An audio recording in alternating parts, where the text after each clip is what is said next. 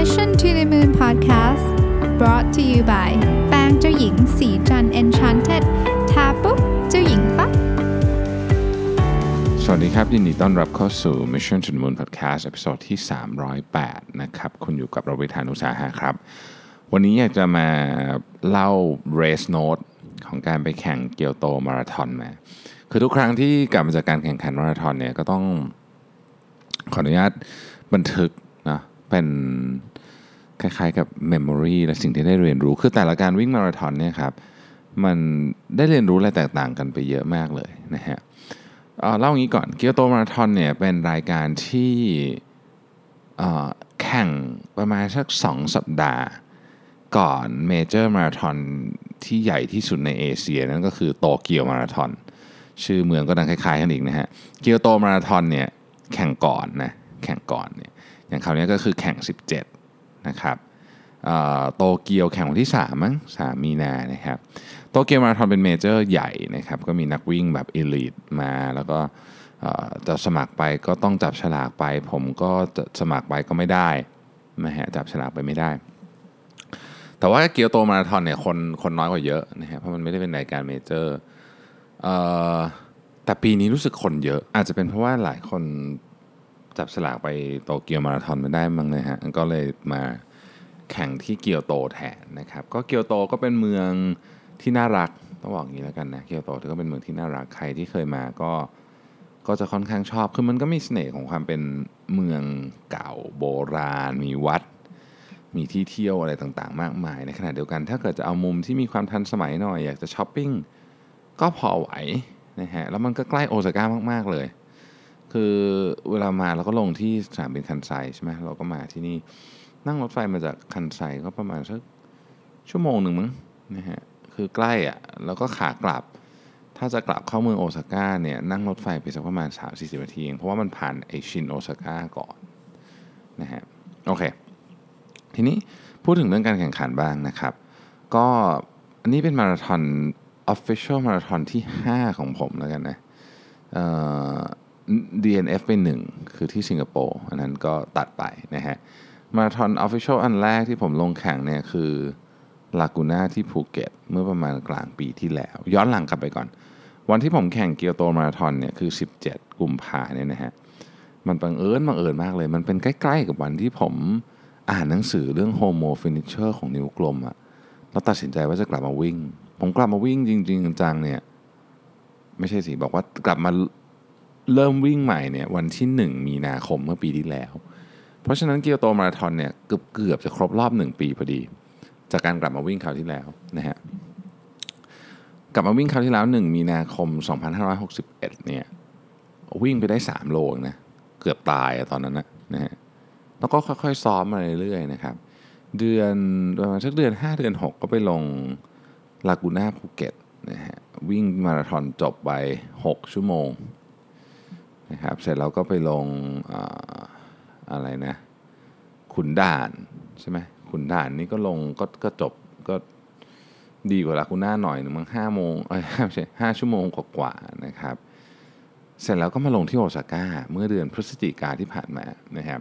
โอซาก้าที่จบ 5 ชั่วโมงนะครับทีนี้เนี่ยหลังจากจบโอซาก้าเนี่ยผมก็มีความรู้สึกว่า ถ้าเกิดยัง ทำแบบนี้อยู่ไปก็คือซ้อมมั่งไม่ซ้อมมั่งไม่มีตารางไม่อะไรอย่างเงี้ยมันก็คงจะเวลาไม่ได้ดีขึ้นเยอะนะสิ่งที่ผมทำก็คือว่าผมทำสองอย่าง ตอนแรกผมไปคือช่วงนั้นผมเจ็บหัวเข่าข้างซ้ายมาก ๆ เลยนะฮะผมก็เลยไปหาคุณหมอเมย์นะครับคุณหมอเมย์เนี่ยก็ใช้ shock wave ในการรักษา คือหลายคน inbox มาถามว่าคุณหมอเมย์รักษายังไงบ้าง คงมีหลายวิธี แต่วิธีที่คุณหมอเมย์ใช้กับผมเนี่ยคือ shock wave นะครับซึ่งไม่ได้มีการกินยาไม่ได้มีอะไร ก็รักษาแล้วก็อาการดีขึ้นเป็นลำดับ พอหายแล้วเนี่ยหมอเมย์ก็บอกว่าเอออยากลองอยากลองทำให้กล้ามเนื้อแข็งแรงขึ้นด้วย คือ shock wave นี่นอกจากมันรักษา แล้วมันยังสามารถที่จะพัฒนากล้ามเนื้อได้ด้วย แต่ในขณะเดียวกันหมอเมย์ก็บอกว่าเออก็น่าจะไปเรียนวิ่งสักหน่อยนะอะไรอย่างเงี้ยนะฮะหมอเมย์ก็เลยแนะนำโค้ชโค้ชเดี่ยว นะโค้ชเดี่ยวเป็นอดีตนักกีฬาทีมชาตินะก็ผมก็ไปเรียนกับโค้ชเดี่ยว พอไปเรียนกับโค้ชเนี่ยทำให้รู้ว่าแบบไอ้ที่วิ่งมาทั้งหมดผิดหมดเลยท่าก็ผิด จังหวะหายใจก็ผิด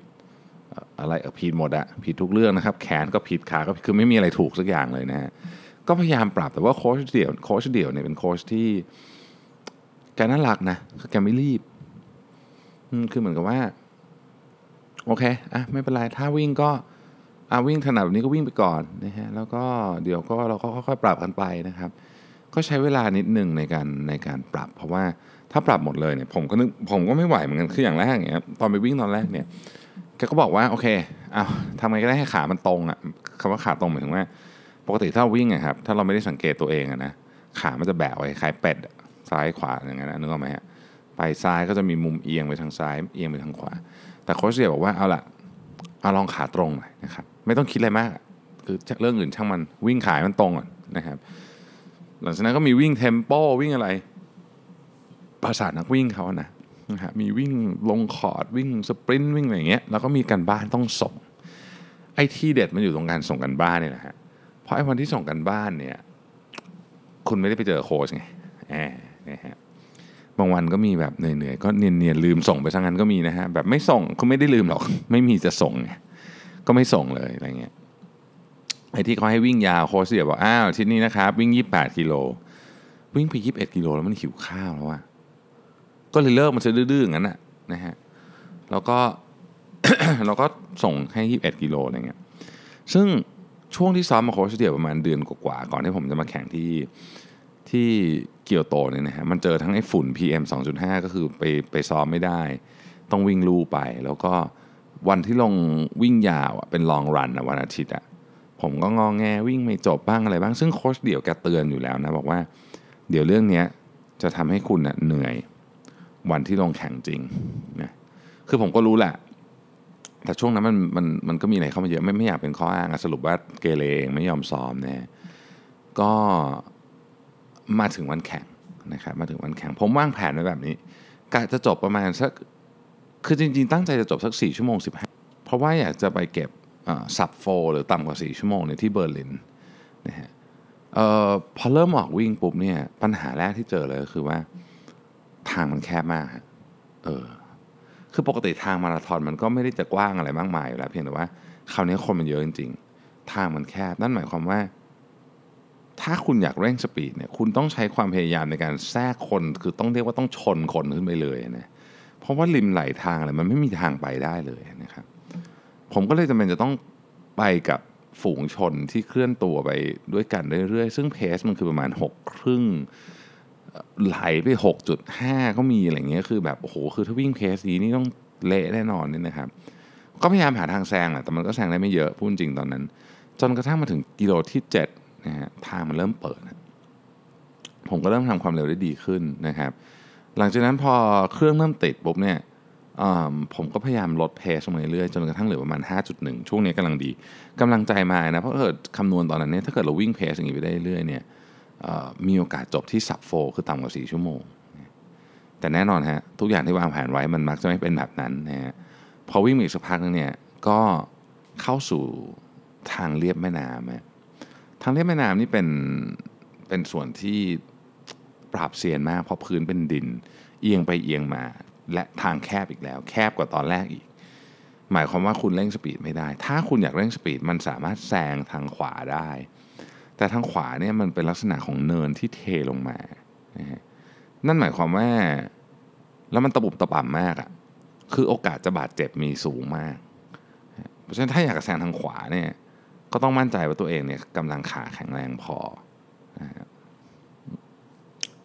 ผมก็ตัดสินใจไม่แซงเพราะว่าผมกลัวเจ็บใช่ไหมก็วิ่งไปเรื่อยครับ ก็วิ่งปุ๊บอ่านะฮะก็เพสล่วงเลยตอนนี้ล่วงไปโอ้โหหกหกเยอะๆเลยอะตอนนี้นะฮะเพสก็ล่วงไปเรื่อยๆนะครับ สิ่งที่สิ่งที่ ทำให้ผมรู้สึกว่ามันมัน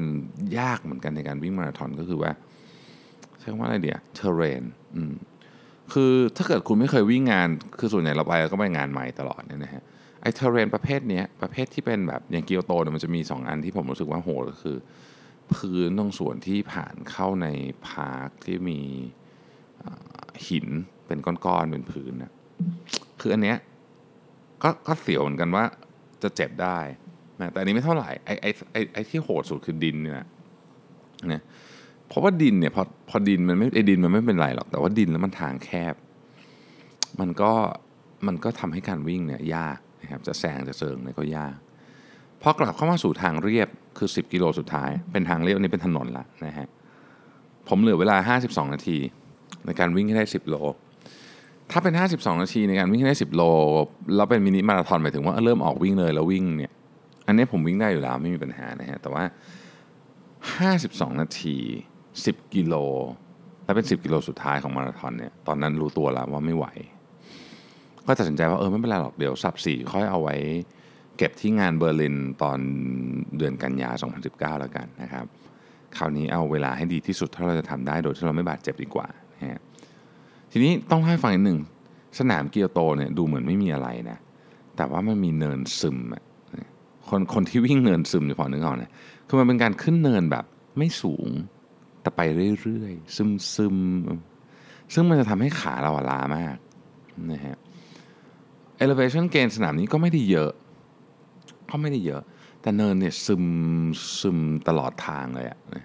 ก็เป็นอีกอุปสรรคหนึ่งนะครับ แต่มาราธอนมันก็มีอุปสรรคทั้งนั้นนะนะเอ่อสิ่งหนึ่งที่ผมทำตามที่โค้ชสอนไว้ คือการแวะน้ำกินน้ำทุก station ผมแวะทุก station นะครับแต่ว่าผมกินแค่อึกเดียว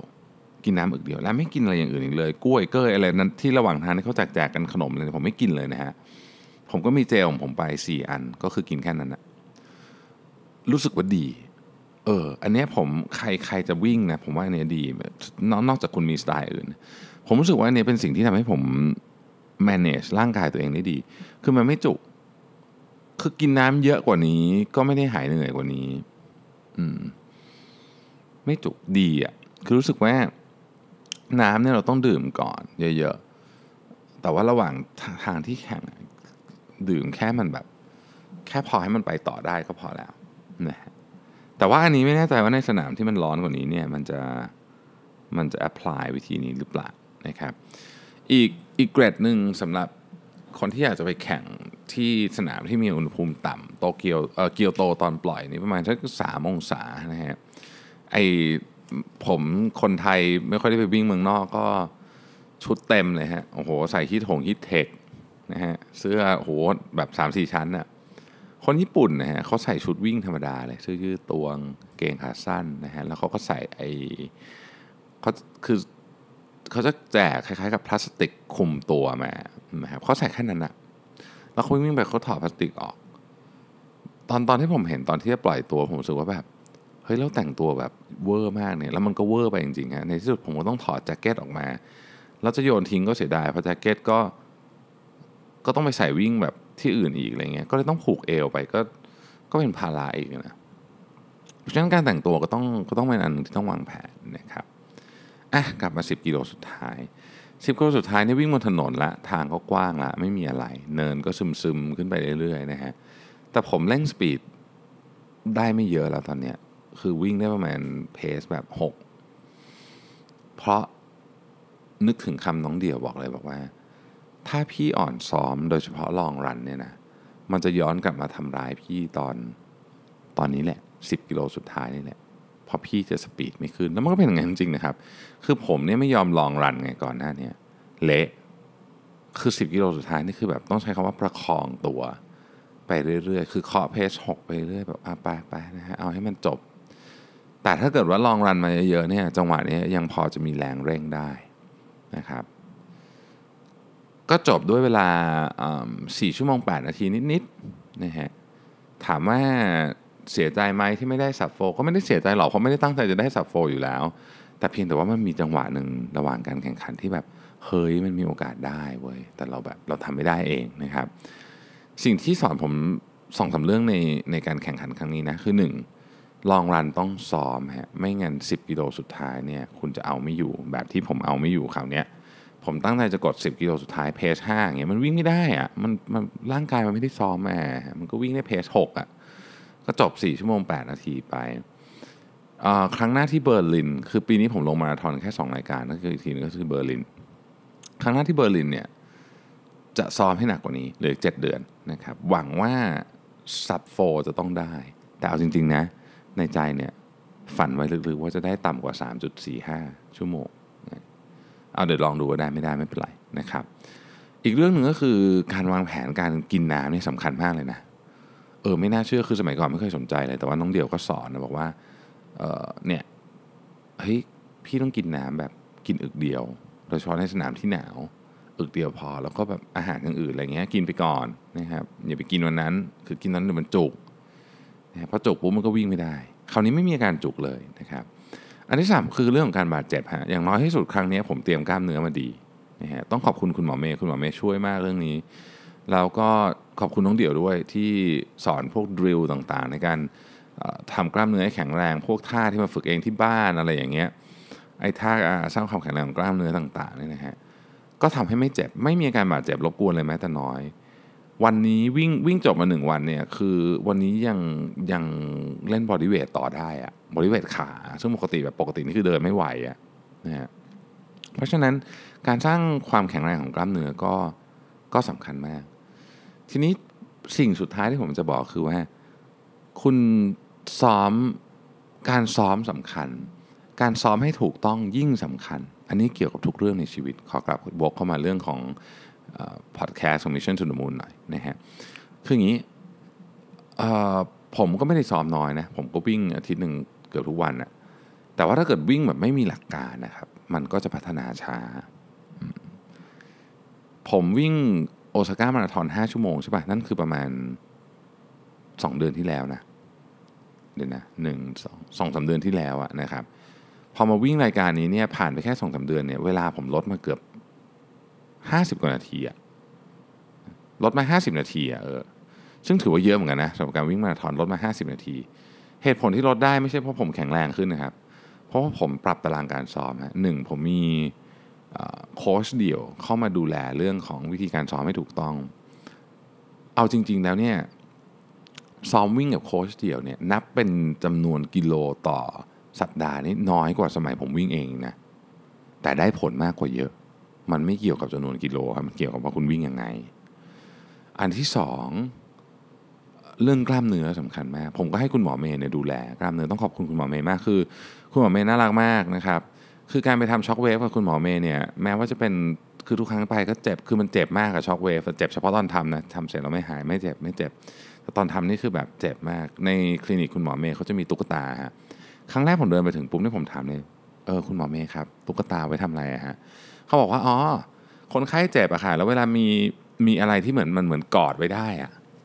มันก็จะรู้สึกผ่อนคลายขึ้นมา ผมก็แบบแค่ฟังผมก็สยองแล้วแล้วมันก็เจ็บจริงๆนะฮะ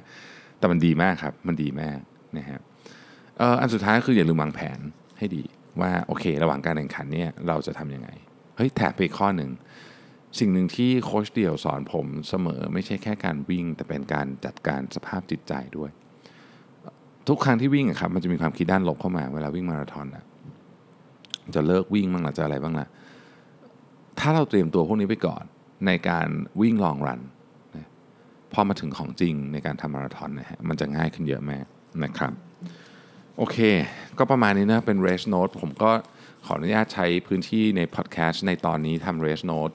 ของเกียวโตมาราธอน 2019 นะครับสำหรับท่านที่อยากไปเกียวโตมาราธอนในปีหน้านะครับเกียวโตมาราธอนเป็นรายการที่สมัครไม่ยากครับ ถ้าผมเข้าใจไม่ผิดไม่มีลอตโต้นะ ก็คือ first come first serve ก็เขาเปิดจองก็สมัครไปนะครับ อาหารอากาศสถานที่โอเครูททางวิ่งแคบเล็กน้อย ต้องเตือนไว้ก่อนเลย กองเชียร์ดีกองเชียร์ดี